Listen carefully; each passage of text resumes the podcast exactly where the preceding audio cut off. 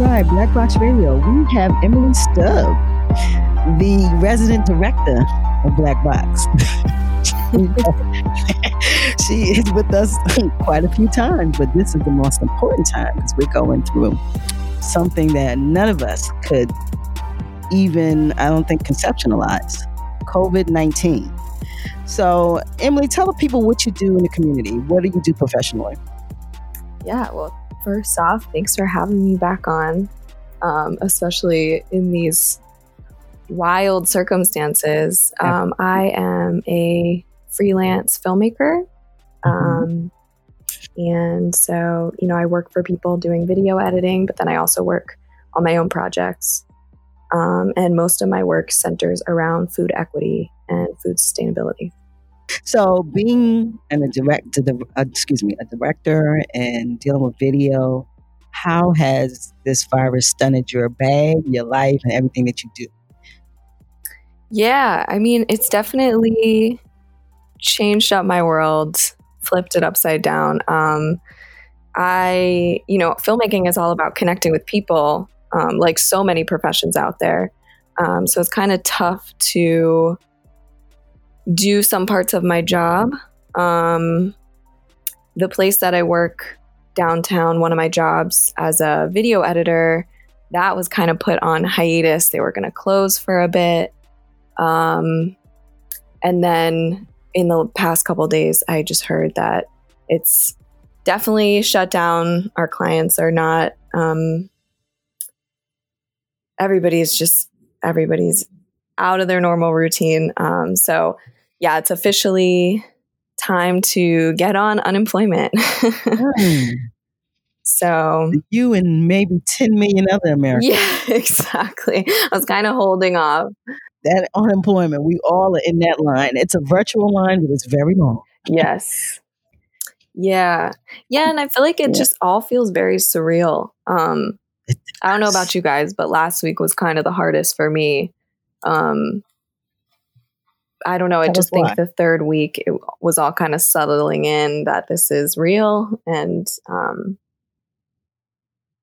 yeah, it's just a lot to take in it's a lot to take in. And and you segue right into the next question, like where's your mind space? What's going on in that head? Yeah, because this can really tell, tear people apart. This, this is heavy. It is. It is. Um, physically, like with my job and everything, that's been tough. But luckily, you know, aside from my job, I kind of have a side hustle going with this film that I'm really working to get off the ground. I'm trying to, you know, stay positive in this time and uh, just really channel creative energy and um, take advantage of this this time to myself that I now have. So, what what part of the uh, creative creative process are you in for this upcoming project? Yeah, a lot of researching, writing, um, and video editing. You have a lot of uh, tape to work with. A little bit, yeah. So I'm trying to get um, more funding for the film. Um, I crowdsourced to do a shoot last year and I'm working on cutting that footage and writing and getting the material ready to submit to grants. So it's it's good, I guess. The virus is providing me some more time to work on that. Uh, but it's hard to do that, right? Yeah, I think it took me a little bit to get into the groove. Um, just kind of settling into this new normal. I don't know. It's just, it's tough. I'm just thinking about everybody out there and, you know, because not everybody has the luxury of staying home. And I'm, That's know, what no one's talking about. It's like the people who have generations living in their house, so they have four or five different families, maybe, or the people who have maybe some abuse going on in their house. It's a lot of things going on in homes that we're not we don't even have an inkling of and you can't leave that home so that i don't know it's this this right here mm. Mm, yeah that is a whole other side know. yeah that's scary. yeah it's just so many things you can think about that some people are experiencing kids are experiencing they don't you know they're impoverished and they're not eating then in a home that does not have food i mean it's a, it's a lot so the city is like feeding kids still and that's and that's a blessing to a lot of children, you know? Yeah, for sure. Yeah, and I'm definitely, yeah, I'm thinking about it all the time because my topic of food equity, um, you know, directly is like getting hit really hard by this virus. Not just the people who need to get food, but the people who are servicing us all, the people who are working in supermarkets and like along every level of the supply in the food industry. Mm-hmm.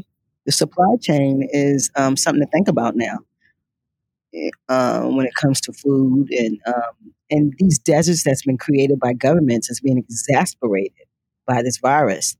It shows that we got to do better as humans. You know, we um, because everything that we have in our society has been legislated or um, we have created it, and we create these areas where people are with, of disinvestment. We create these areas of lack of nutritional food. This is these are things that we're doing cognizantly. We're doing it to two different um, populations or people, and we're just going forward our lives. But then when we have something like this, this virus, it exasperates all of this. It shows how we're not humane to each other. One hundred percent. Yeah. Because the people who, and, and, now you look at the numbers, the people who are most affected by the virus are the people who are either, they either have underlying conditions or they um, or they the messaging at the beginning of this um, was not good messaging, so they did not. They were around each other, so they passed it around each other. And look at black people now. I mean, two, we're two times more dying from this virus, but it's a lot of this is exasperated by disinvestment, um, us, um, food deserts, not eating well, right. And so this type of virus comes in and wipes people out. Yeah, yeah. Well, not in black people, all people who have been impoverished. You know, because I'm black, I can say that, but uh, we're not the only poor people in, in this country. Promise you that. There's white people poor, Spanish people poor.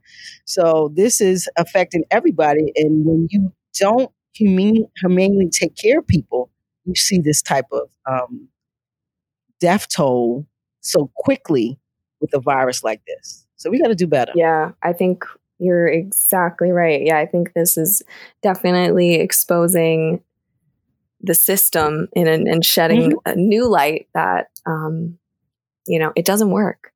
And yeah, the inequities are real. Yeah, the inequities are real. And when I say like not everybody has the privilege of social distancing and staying home, it's like yeah, like you're saying, low income people are at greater risk of catching coronavirus because mm-hmm. they're the ones who are helping us all. You know or trying to go get food. And i think that's just been the wildest thing is you know even if you have access to food even just going into a supermarket now is like a scary thing. Um just our connection to food right now is all that i'm thinking about. Yeah i mean that's what you do. I have not even eaten out emily. I'm afraid to even eat a french fry from somebody Real talk. Yeah. I mean, I real. I mean, I'm a cooker anyway because I eat pretty well, so I don't want anybody really cooking my food. But now I would usually go out once in a while. Nothing. This whole, since this started, beginning of March, wow. I eat at home only in my hand because I I'm clear that if someone coughs on my French fry, I'm going to have some issues. so I'm not touching it. This type of virus is smart. It does not die easily it will stay on the surface for three to four hours. So I'm very clear about that. I'm just, you know, I, I haven't even eaten out. So food is important. I think when you ingest something, to be careful what goes in your mouth. Yeah, for sure. Yeah, especially with this virus because mm-hmm. it's so easily spread. So yeah. Mm-hmm. So contagious. All right. So, um, mind space, you, you you're working on that. it's a work in progress for me too for me too. I mean, I'm really if you're not human, you're not you don't have any fear. So I don't think there's many people who say, "Well, I'm just not thinking about it." You can't. Yeah. Well, yeah, yeah. I'm trying not to. Just trying to focus on the positive. Um, true. True. And true. what we can control. Yep. And and when I say say they're not talking about, you have to focus on the positive, but you cannot negate that it's not present. For sure. Yeah. Yeah, because you got to be safe. A lot of people out here like it's not real. It is real. Yeah, it's real and it's real. serious. It's serious, and we got to do. We got to social distance. We got to do what we're supposed to do so we can get out of this. And we only can get out of this together. That's the thing about this virus. It's made us almost be. We got to unite as humans because we cannot get out of by ourselves. it is not an independent movement. It has to be the whole population has to make a concerted effort to get past this virus. Am I right? You're completely right. I think. I mean, yeah. I don't know. Maybe I'm wrong, but I think that we all have a stake in this thing. No, for sure. You know. Yeah, we all got to yeah. help each other by staying home and and not gathering. That's true. That's true. So how like you're home with your family. So how's that worked out? Um are you guys scratching each other's eyes out yet, or are you still eating pie together? All is still well. We're all very busy, actually. Um, everybody's really? working. Yeah, my sister, she's in school, so she's doing that online, and she's busy all the time. Um, okay. So yeah, everybody's staying pretty busy in this house. Um, well, that's good. Yeah, when I'm you're not fighting. That's a good yeah, thing. That's a good thing. That's a good thing. I mean, this time it's so good to be around your family, though. It's comforting. Yeah, you know, it, really it is nice. Mm. I know a lot of my friends have returned home or gone back to with their family because, um, I don't know, it just feels safer, I guess. Yeah, my mom is in South Carolina. I tell her when you open your eyes, call me. So she said, I want to be the first person you talk to. You talk to Jesus after me. She said, I got to pray. Uh-uh. Call me first. you know, I just, I just want to make sure she's good. You know what I mean? Like, call me as soon as you wake up. Because if she's breathing funny or something, yeah. I got, you know, I got to send somebody over there. So I just want to make sure she's good. She's 80 years old. So I just tell her, and I can't get to her. And I, and I work like in the medical field. I wouldn't, I don't even want to be around her. You know right. what I mean? Yeah. So yeah, regular check-ins. yeah, yeah regular check-ins. Yeah, because she's in South Carolina, so I'm I'm on her like like spaghetti and meatballs. That's the truth. All right, so we're at the part of the interview, like, um, and you've done this before. You're a professional. so um, the last will and testament. Like you said, we're all going through this together, and patience is key just because we mm. definitely don't know how long this is going to be.